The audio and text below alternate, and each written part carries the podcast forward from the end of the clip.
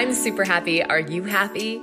Welcome to the Be You Find Happy podcast. Here you'll find tips and tricks to inspire you on your way to happiness, to live a courageous life of authenticity, and learn how to speak your truth with grace. I'm Michaela Johnson, and welcome to our podcast.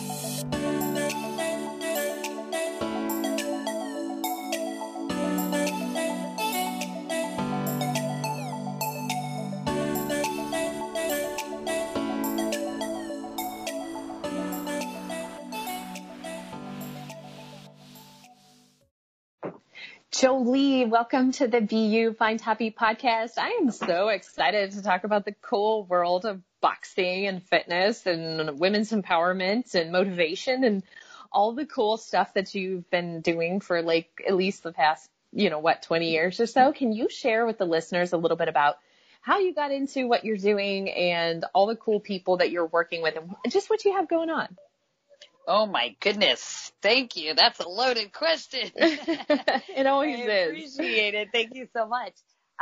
Okay. So, yes, almost 30 years in fitness and self-improvement and behavior.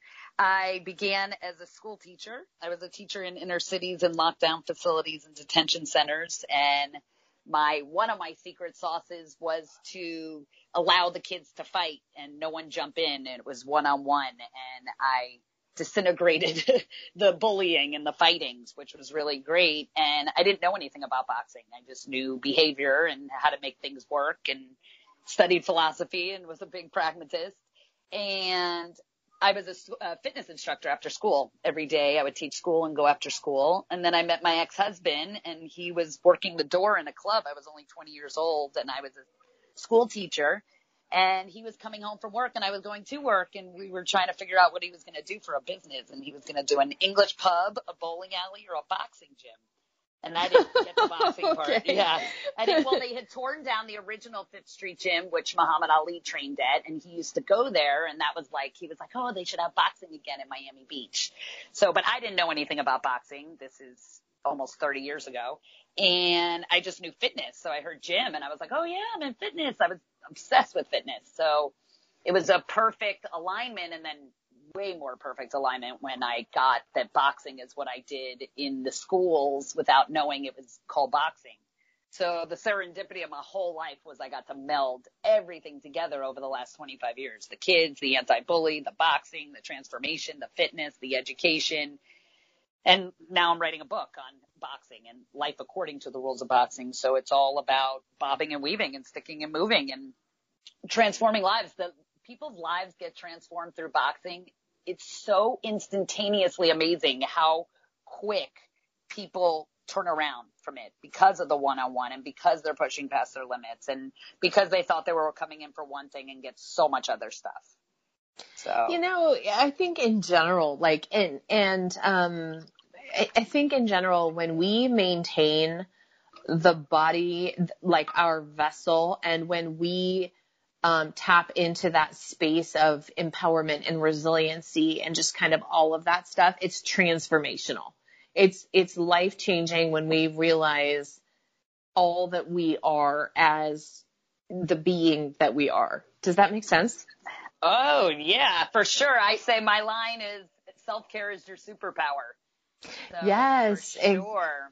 Exactly. I mean, that's absolutely true. And one of the things that I really liked that I was thinking about as you were talking is the fact that you describe all of the things kind of stacking on to where you are now. And I think that a lot of times, especially when we're kind of stuck in a rut, we think, oh, this is my path. This is all there's going to be for me. What it is what it is. This is what I've chosen, rather than kind of saying like, hey, all the life experiences that you've had in the past contribute to where you are going. Like, that doesn't mean you stop and you're stuck. It means it adds on and it becomes a part of the next experience. And I think it really helps build on to how we show up for others and how we can contribute to society and things like that. For sure. I couldn't imagine, I guess that's the difference of someone who has a job versus someone that has a passion for life, right? So the passion is the stacking I couldn't imagine being like, yeah, I work at this restaurant and then I work for this seamstress over here, you know, like such a different thing that's unrelated. So for sure, stacking is important. That's how you become an expert in your field. And, you know, I think mastery is a fallacy anyway. We're always chasing mastery, but you become the most masterful that you could be, you know, other than it, you know, you got to keep chasing it, but it's a lot.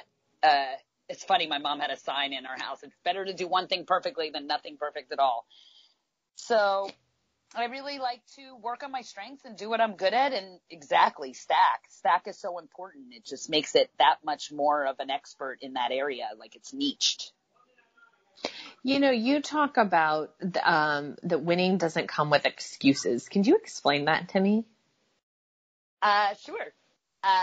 Winning doesn't come with excuses. Well, that's for sure, because how could you make an excuse and win? Did I say that? I say everything. It's hilarious. I mean, all over my gym, I have quitters never win. But of course, winners don't make excuses.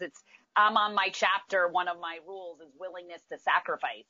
So that's the rule I'm actually on right now. And Mike Tyson talks about that. And you have to be willing to do what no one else will do to win, right? So, of course, you can't have excuses. Excuses are like you're not going to have results. And this is an interesting concept because, like, I try to teach my son, like, go in it to win it. But it's not always about winning, and that you learn sometimes a lot more from your losses, I think, than you do from your wins. I think that. I think that any time I've fallen short, I've learned more about what I didn't do right, should have done better, could have done differently, you know, than I do when I just like sail through it or win it or whatever. Well, because there's nothing for you to learn there, really, right? You already sailed through it. The learning was done. If you evaluate and look back and you smooth sail, then the learning was retained, right? Learning is keeping the synapses going and keeping the memories. So for sure you get it from the I don't know. I don't want to say about the failures, but the ones that you don't win for sure. Cause you want to say what's missing, the presence that would make a difference. What had me not win? So tell me how boxing is transformational for people. Tell me in the ways it changes lives. Oh my God. So imagine I have 101 rules. I'm sure I'll have other volumes with more rules, but boxing is a sport where it's one-on-one. Nobody is coming to save you. There is one person. You can't escape. You can't get out the ring. You can't run away. And you're dealing with you. You're not dealing with the opponent, right? You're dealing with the voices in your head that get louder and louder. It's funny. Will Smith trained here for the Ali movie, and he said the keys to life are running and reading, and running to beat the voice in your head. So, but that's anything that you push past your limits and you got to beat the voice in your head. And boxing is, so first of all, it makes you strong. It empowers you. It shows you self-defense and teaches you can fight and defend yourself. So all of that is in strong arena. And for me, being an educator my whole life, I don't think kids need to learn World War II and history and all that. We have Google. They can look up anything in 5 minutes. To waste a whole 4 school years putting them through that is crazy to me. I think that, to me, strength and confidence is everything. When you're strong and you're confident, you can figure anything out. So that's what I like I always start with that. I make people strong, right? Everywhere you go, there you are. If they have a weak mind, they got a weak body. They got a weak body. They got a weak mind. I'm very into like get up and do it now. So boxing is a very strong sport. And you're either on the bottom or you're on the top. And if you're not on the bottom, you better fight hard to get up. So everything that a boxer does is super intense and super hard. And it's in the arena of do it because others won't. So I have like my rules are like, don't be a follower and train to win. Funny you just said that. Be intentional, see everything, be resilient, believe it, then you'll see it. You know, they really have to generate themselves. They don't have a team. They have to get in there. Spotlights, everyone thinking, and you have to be on the day you say so. So that's the hardest part for any professional athlete, right? To be optimal when they say so. Like some days you're tired, some days you're not, but you can't be that as a professional.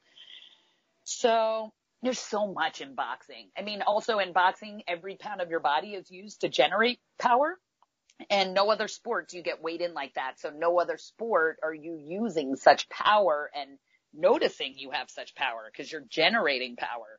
And what's better than power? That's transformational. When you get strong and you get powerful, you're transformed. I think it's important too for people to realize that power, you know, power is something that is within us. And where we get into sticky situations is when we give our power away and need to take it back. I think if we realize that our power is within and always there, it's a lot more powerful, you know? For sure. For sure. I agree. That's another one of my rules is own your own power. Exactly. Because the second you give it away, you got none. Talk to me about the gym that you've got and the kind of people that come through there. I mean, I know that you've had Will Smith, you've had a lot of different celebrity athletes, all of that. Talk to me a little bit about that. So, yeah, everybody. I've lived 23 years I have my gym, and everybody. Muhammad Ali did birthdays here, and every boxer trained here, retired here, like Roy Jones, Bernard Hopkins, Roberto Duran, Lennox Lewis. We just had Mike Tyson. He's going to be writing the foreword to my book. So, yeah, it's great. I'm around heroes. Living legends that grow from adversity. So they're like lotus flowers. So how do you feel about MMA? I mean, talk to me a little bit about that. Yeah. So it's great. I went to Pride back in the day, which was in Japan, and UFC bought Pride, where they used to be able to stomp on your head and jump down and hit an elbow in your head. And they had like crazy, no rules. And that was in Japan. And then UFC bought it and took over, and MMA got like, you know, MMA is great in the sense that it's, people think like people come in my gym and they go, do you have MMA? Which is like hilarious because MMA is just taking two martial arts and mixing up. It's mixed martial arts. So it's like, if you come from a boxing background or you come from a kickboxing background or you come from Jeet Kune Do, there's a billion different, arts of martial arts. So I don't love, I'm a boxing in my heart, totally. Boxing is in my heart. I hate the pro sport of boxing now. I hate that they're putting like Conor McGregor with Mayweather. They might as well put like Tiger Woods with Mayweather. They're like mixing sports. So I don't like that. Oh, really? It's ridiculous. Oh, no, I don't even want to watch it. I'm a boxing fan, so I love boxing. I think boxers who deserve a chance to fight are the ones who should be fighting Mayweather. To me, like Conor McGregor, that's not even legal for him to fight because there's no, you're not allowed to have an 8-round fight till you have a 4-round fight. You can't have a 12-round fight till you have a 10-round fight. And they just put him into a 12-round fight with having no boxing fights. So they break the rules. Well, what the heck is Conor McGregor then? What's he? I thought he was a boxer. No, he wants to be a boxer now. He's the UFC guy. Oh, he was UFC. Yeah. Okay. Yeah. Where Mayweather is a boxer. Yeah, exactly. So that was the big deal that he was coming over to the boxing world. He was the first one that did that. Now I'm a little okay with it because they're calling them all exhibitions and they're creating fight cards with exhibitions in them. But I think it's kind of diluting the sport and disrespectful to the sport because they're just putting anyone in there to say like, hey, I can beat you, which they're going to prove. Another one of my rules is experience mostly wins. So it's insulting to think you can get in there with someone that's had 100 amateur fights or 200 amateur fights and 40 professional fights. And you're from like tennis or something else. You're not going to win. It's just a wrong match. So I don't like it. But that's the beauty of boxing, right? Because it started the rich man taking advantage of the poor kid. And like you said, you learn more from your failures. That's where you get the beauty. If everything was so beautiful, you wouldn't even know it was beautiful. It would be monotonous. There would be no contrast. So there's so much crap in boxing that you see the beauty of it because it shows up. Light shows up in dark. So it's a beautiful sport. The boxers are heroes. They work hard. They have grit. They're trained like maniacs. Everywhere they go, there they are. All of that. It's the management and the promoters that are jerks and scum, and they take advantage of the fighters, right? Because hasn't really been a good boxing movie since like Rocky. Yeah, Southpaw was good. Oh, Creed, what about that good one with Hillary Swank? Good. Hillary Swank. Yeah. That was a good one. Yeah. Well, she's where she broke her neck, right? But Creed was great. You can't watch a YouTube video. There is like no YouTube motivation video. I don't think I've ever watched a motivation video on YouTube or self-help or Les Brown or any of those people that talk motivation where you don't see boxing in the background of the video. It's just the vision for overcoming adversity, for winning, for being the champion. It's just the picture. Right. Yeah. It's kind of interesting, huh? It makes sense, though, because what they have to go through to get to it is a hero. They're heroes. I'm doing it 24 years. I can never begin to do it. I only align with Tyson because I'm such a boxer in life. Like, I apply all the rules of boxing to my life, but he's such a boxer in the ring. Oh, my God. So to keep your eyes open in a car crash is unbelievable. They don't have helmets on like football players, and they don't have a team around them. They're like bobbing, they're dodging, like imagine getting attacked by you look at the stats, it'll be like 90 punches landed in one round. People can't even handle one punch. They got 90 and then they got 11 more rounds to go. So what about the fact that people say, like, why would you sign up to get the crap kicked out of you? People say that? Yeah. Yeah, well, it's a sport. I mean, why would you sign up to get the crap? People don't sign up to get the crap beat out of them, by the way, because the people that are signing up are super trained and super experienced to not get hit, but to be uncomfortable and to be comfortable in uncomfortable situations, to be able to take a punch and roll with it and hit back. So they don't just get beat up, but they like it. Number one. Number two, they had no choice, right? They weren't like a doctor or a lawyer. They weren't educated so much when they were younger. They came from adversity. Most of the kids that are good boxers and the legends of boxing came from the streets. They had to box because they had no money. They had no choice. They had to fight. It's very rare someone that has so much opportunity is going to say, I want to go box. You know, it's more of the kid from off the street. So boxing is where they turn boys into men and they have them in the army and, you know, the kid that gets in trouble or bullied in school or is having trouble, and they start young. Nobody starts old, and nobody that's well known starts old. Anyone that walks in over 20, I'm like, you're too old. You can't go into football and basketball or I don't know why people think they could just get into boxing. People get in at 7, at 8, at 9, at 10.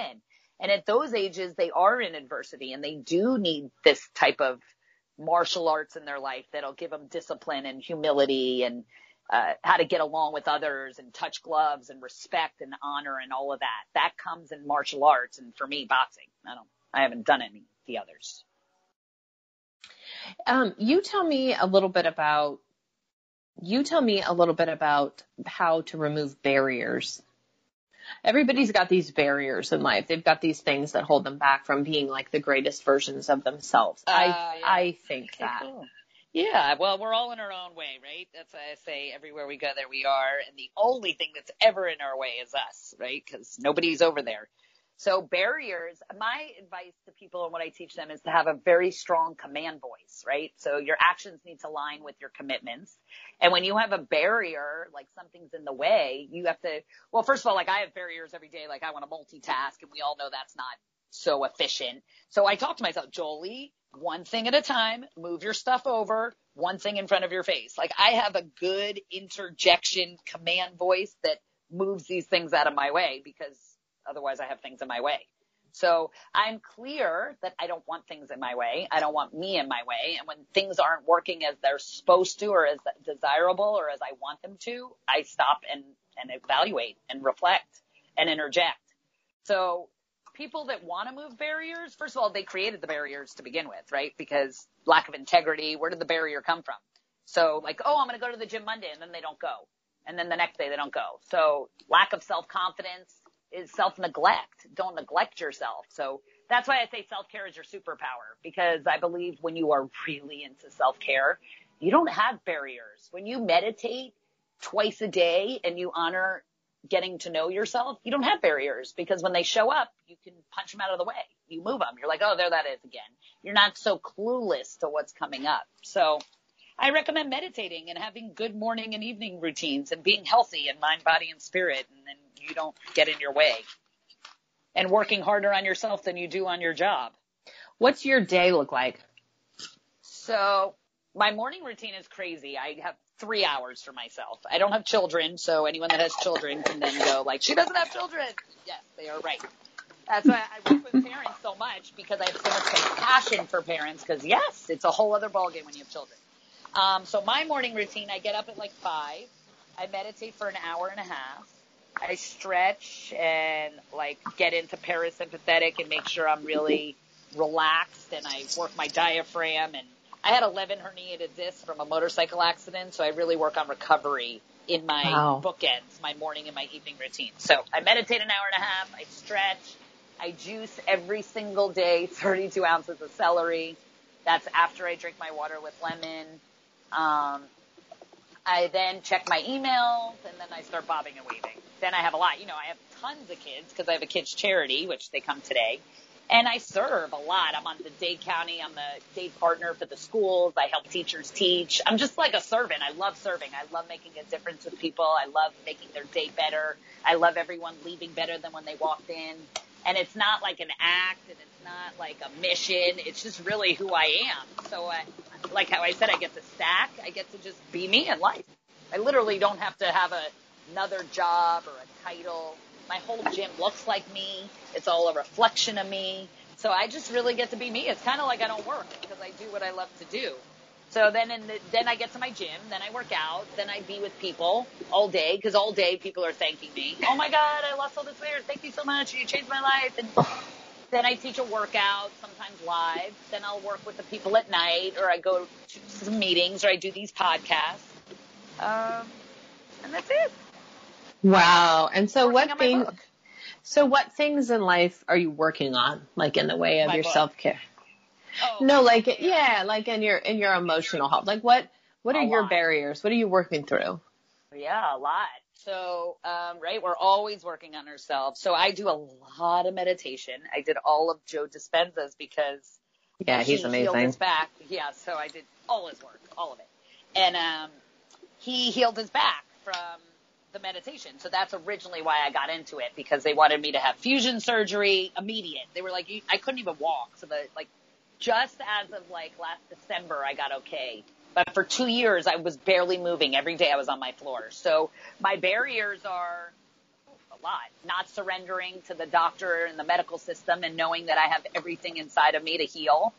Knowing a barrier also is reminding myself that everything is easier said than done, and I have to do the work to get there. You know, so I surrender and I give myself time to, you know, if I want to complain or I want to bitch or I'm like, oh, my God, this is such a nightmare, I give myself a time frame, 2 minutes, 3 minutes. How long am I going to feel sorry for myself? And then I get up and I start moving because it's a lot to do. So my barriers used to be I was a night eater. So but I did my NLP master practitioner license and got rid of that issue through loving my inner child. Sometimes I wanted to be bad and just eat at night. Now I don't do that.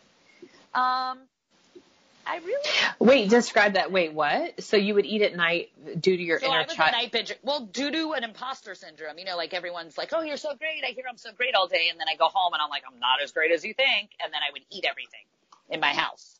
So I was a night eater. And then I look good. I'm fit because I work out all the time. So everyone's like, oh, you're so fit. And inside I get to validate the imposter syndrome, right? I get to like, you don't know me. I'm not as great as you think I am. And it's the games we play with ourselves, right? The children that are running the show inside of us. So I hated eating at night, right? Who wants to work out 4 hours injured? I train like a maniac and then I eat the whole kitchen. So how I solved that was, yes, loving my inner child. I did a parts integration. There's something in NLP going like a part of me wants to do this and a part of me wants to do that. There's no such thing because you're one whole person, and I integrate the parts. Right? So which part of me? Well, one part of me wanted to be bad, and I wanted to eat the cookies at night. And then the other part of me wanted to go stretch, and then I wouldn't stretch. So I'm very big on integrity, and I'm very clear that wherever your life is not working, integrity is not present. So I had no integrity in those areas, but knowing didn't make a difference. It wasn't going away. So when I did the work of my inner child and really loving that little girl inside that just wanted to be bad, it wasn't a big deal. It got to not hold me anymore, and eating didn't become a big deal anymore. I didn't have to be like, oh my God, I'm going to be bad. It wasn't restraining me anymore. It just collapsed and fell off because I was okay with being bad, and it's not being bad. It's okay. Like it was all okay. So when you ask me about barriers, aside from like needing to stretch more, I'm in the best place I've ever been. And I attribute it to meditating and to really working on myself my whole life. I really am like, wow, I bust out through the barriers. When I have an issue, I do whatever it takes to solve it. I don't like to have stuff in my way. I mean, I'm writing a book about it, so I gotta be it. And when you box, you punch stuff out of your way. You pivot, you move, you stick and move. So if there's a problem, I solve it pretty quick. I don't let things linger that don't empower me. That's awesome. I really like that. I like that you know. Yeah. Well, who does like it? And that's the type of coach I am with people, because nobody likes it, right? And then knowing doesn't make a difference. And then I ask people, like, how serious are you? How badly do you want this goal? What are you going to do to get it? What have you done in the past to get it? What are you doing right now to get it? How do you know you really want it? You know, so when you're only as great as the quality of questions you ask yourself, right? We're all equal to the quality of our conversation. So our communication is who we are. So that's really what I work with people on, is their words. Your words create your world. So people always, I want to work out. I don't have time. I don't commit. So no one has time. They make time. Yeah, exactly. Or it's your priorities. And I tell people all the time, like, you don't commit. You wipe your ass. You commit. So I say crazy stuff that shocks them. So they're like, you're right. I do wipe my ass. I am committed. So, like, they don't say you're not committed, because you're committed to saying you're not committed. So that's a good commitment you got going on right now. So I just I like them to make light of their words and really choose their words wisely. And I like to be that mirror for them, that they are creating their world with their words, and they are the one choosing these words. And if they're not liking what's showing up, they need to, like, create differently with different words. Yeah, I like that. I think words are really important, and I think they're very underrated. Like, I don't think people realize how much damage their words can actually do. Words are – so Landmark, right, that was my main driving force of education for me, and that's all about words and integrity. NLP, everything in behavior, everything in personal development, everything in self-improvement, all of it begins with your word. It begins your with words to your yourself, your words everything. To other people, exactly. For sure. For sure. I totally agree. It's a very good advice to expand your vocabulary. That's a big thing in NLP. So on my laptop, I have always the window open of thesaurus.com.